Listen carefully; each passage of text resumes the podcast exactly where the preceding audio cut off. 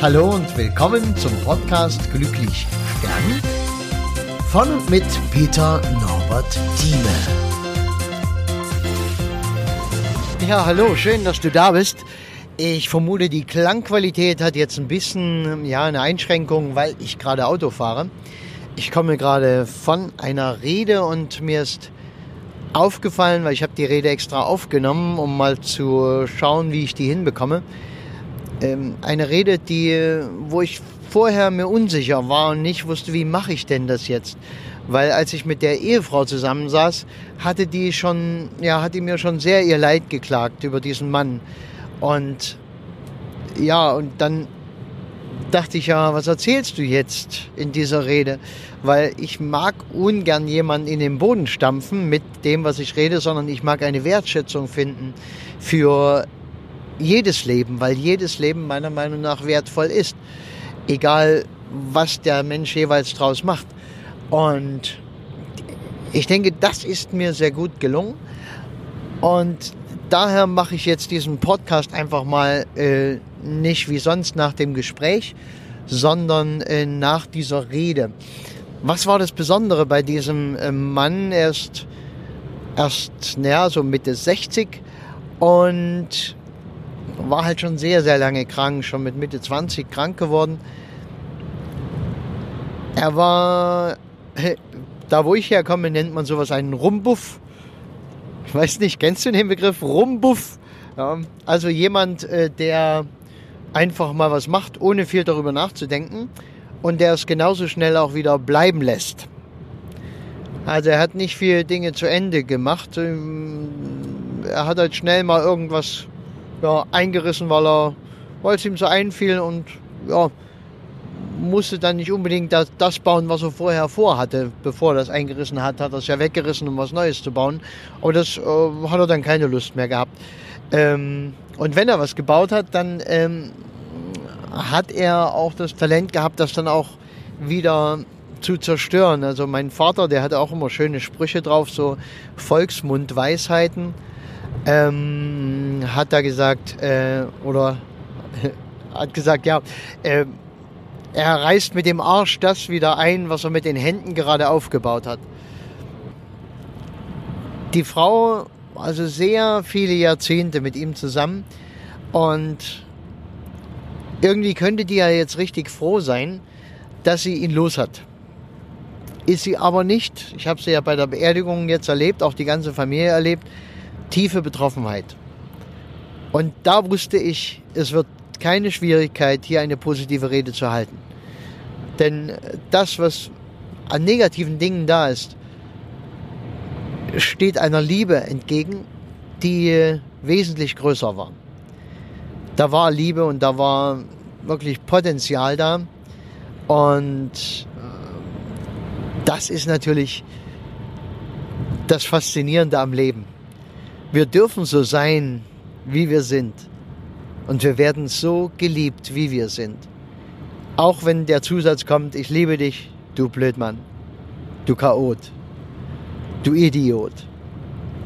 Wir sind, wie wir sind. Und das ist richtig so, das ist gut so.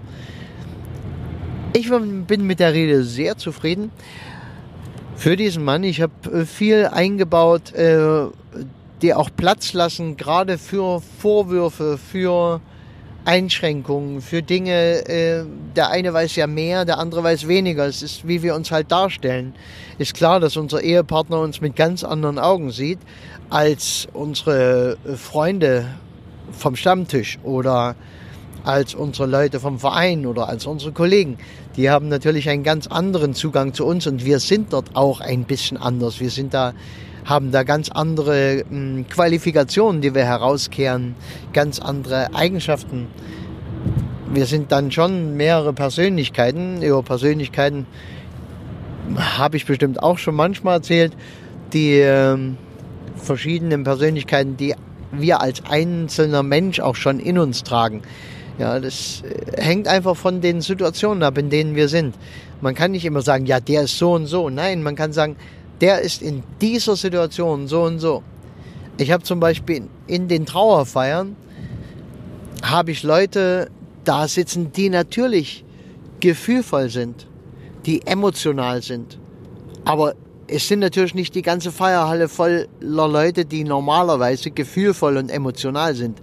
Es ist nur die Situation einer Beerdigung, das Auseinandersetzen mit dem eigenen Sterben, die äh, ganze Energie, die dort vorherrscht. Und das macht natürlich was aus. Ist also auch wichtig zu schauen, wie ist gerade jemand in manchem Moment und wie wird er gesehen. Und ich muss natürlich eine Rede halten, wo sich der Arbeitskollege, der Schulfreund, die Mutter, die Ehefrau, der Ehemann, was auch immer, irgendwo wiederfinden können in ihrer Wahrnehmung, in ihren Empfindungen. Irgendwo, wo die merken können, ah ja, ja, das, das trifft zu und das, hm, das passt. Und äh, das hat ganz gut funktioniert. Das ist ein Rundumschlag. Ich habe wie immer nicht viel erzählt von seinen Ausbildungen. Er hat also erstmal einen Beruf gelernt bei einem ganz großen deutschen Unternehmen.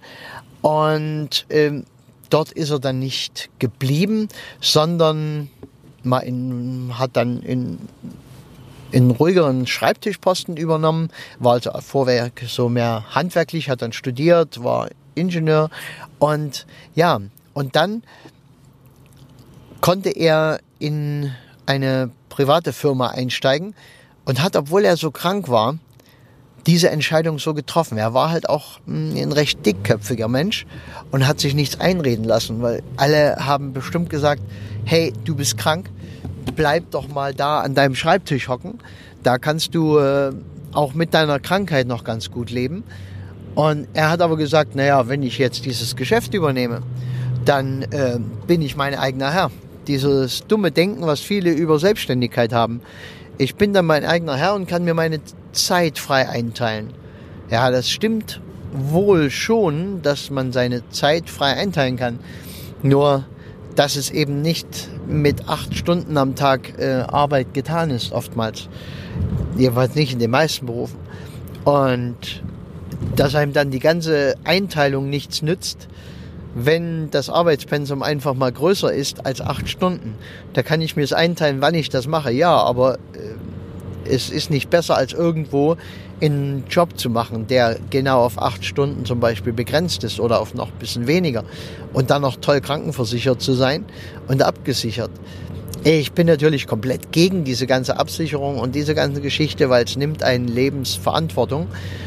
Aber ich muss auch eingestehen, dass es für viele Menschen äh, der richtige Weg ist. Weil nicht alle haben die Mentalität, selbstständig zu sein. Wenn, dann müssten sie es lernen. Dann müssten sie eine entsprechende Ausbildung machen. Entsprechende Schalter im Kopf ähm, müssten umgeschaltet werden, um auch äh, sein eigener Boss sein zu können.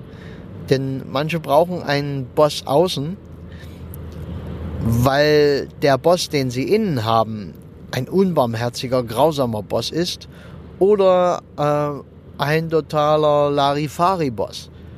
Also entweder motiviert einen niemals zum Arbeiten und sagt, oh komm, äh, bleibst noch ein bisschen liegen heute, machst du morgen. Oder es ist dieser mit der Peitsche in der Hand. Ach, du musst noch, du musst, du musst und mach und muss und muss. Ja, und beide Arten dieser äh, Chefs, die man in sich tragen kann, sind natürlich furchtbar. Ja, gut. Ähm, Soll es eigentlich soweit gewesen sein? Hat mich gefreut und schreib mir mal, tritt irgendwie mit mir in Kontakt. Am besten kommst du natürlich über meine Homepage-Adresse www.peternorbertthieme.de. Da findest du alles, was du brauchst. Okay, mach's gut. Wir hören uns demnächst beim Podcast. Ciao.